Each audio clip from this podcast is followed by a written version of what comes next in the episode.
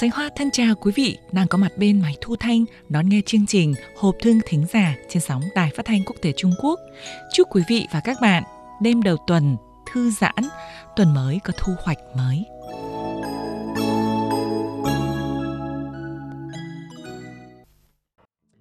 Nhiều bạn tin nhắn vào trang đài chúng tôi trên Facebook cho biết rất thích nghe tản văn mong được thưởng thức tản văn của các nhà văn nổi tiếng Trung Quốc. Chương trình Hộp thư thính giả đêm nay gặp gỡ quý thính giả đúng vào ngày Phụ nữ Quốc tế mùng 8 tháng 3. Các chị em thì hầu như ai cũng yêu hoa và thường được phái mảy sâu tặng hoa trong ngày đặc biệt này. Nhân dịp Ngày Phụ nữ Quốc tế mùng 8 tháng 3, mời quý vị và các bạn nghe chị Ngọc Ánh đọc tản văn lồng nhạc nhan đề Thế giới của hoa của nữ nhà văn Đài Loan Trung Quốc Tịnh Mộ Dung để làm món quà ngày lễ của các chị em. Các bạn thân mến, tin rằng nhiều thính giả và độc giả yêu tản văn không xa lạ đối với nữ nhà văn Đài Loan Trung Quốc nổi tiếng Tịnh Mộ Dung. Bà không những là nhà văn nổi tiếng mà còn là một họa sĩ tài năng Bà tốt nghiệp chuyên ngành Mỹ thuật trường Đại học Đài Loan Trung Quốc vào năm 1963, rồi đi tiến tu tại Học viện Nghệ thuật Bruxelles, Bỉ vào năm 1966. Bà đoạt nhiều giải thưởng như đoạt huy chương vàng Hoàng gia Bỉ, huy chương vàng chính quyền thành phố Bruxelles, vân vân. Nhà văn Tịnh Mộ Dung đã sáng tác nhiều bài văn và thơ mang nội dung các loài hoa. Trong chương trình Văn nghệ cuối tuần trước đây, chị Ngọc Ánh từng giới thiệu thơ và tản văn của bà và con đường những thơ văn của bà vào cuốn tản văn Ánh nắng màu trắng do chị truyền ngữ đã ra mắt độc giả Việt Nam. Sau đây, mời quý vị và các bạn nghe chị Ngọc Ánh đọc tản văn Lòng nhạc Thế giới của hoa.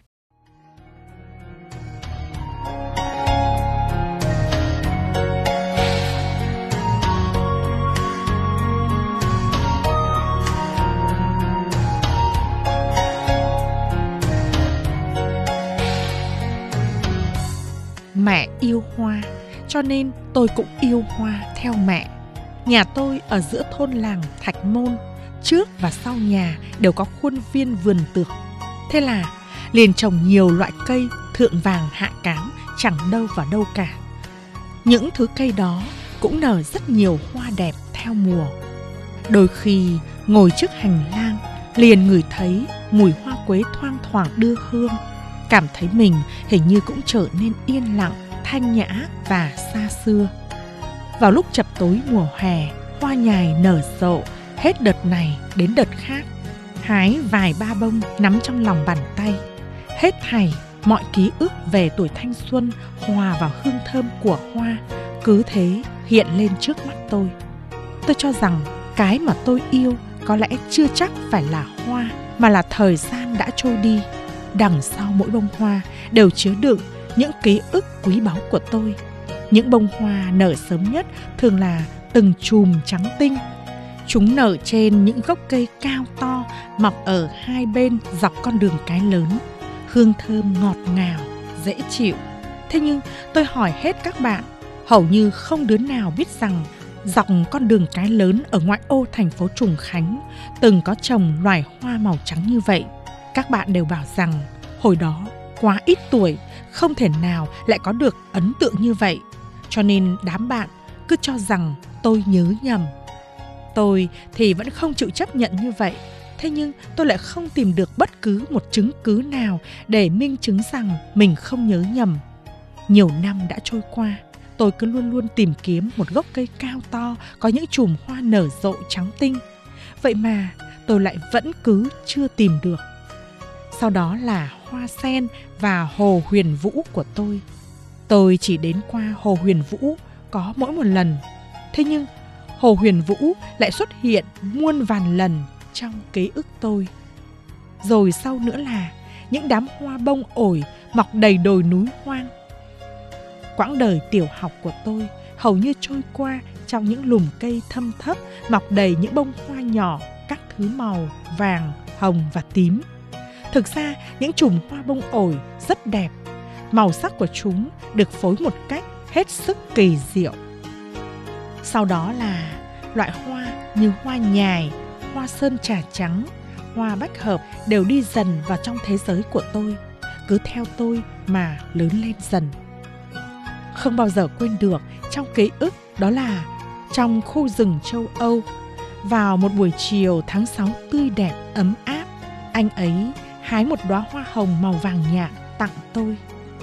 Mấy năm sau đó, tôi đã gắn cẩn thận bông hồng màu vàng này vào giữa giấy đăng ký kết hôn, rồi dùng giấy bóng dán kín lên đó. Đây là đóa hoa đầu tiên.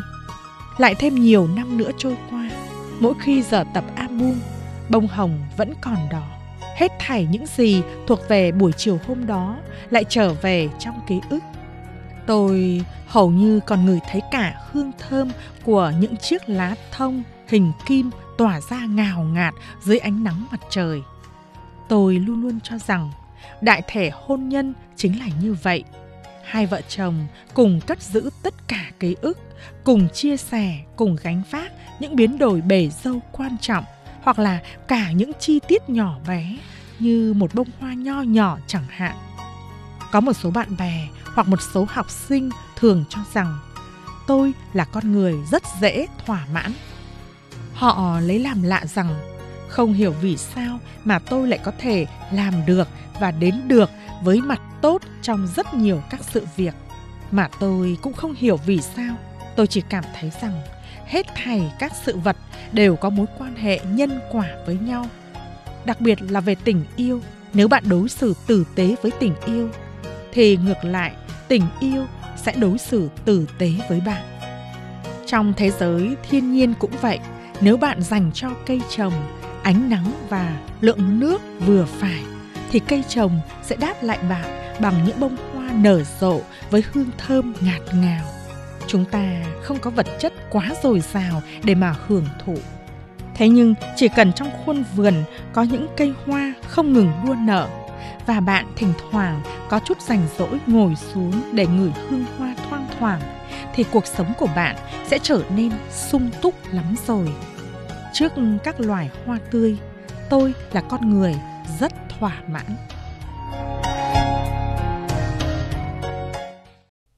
Các bạn thân mến, trên đây các bạn vừa nghe Chị Ngọc Ánh đọc tản văn Thế giới của hoa nhân dịp Ngày Phụ nữ Quốc tế mùng 8 tháng 3.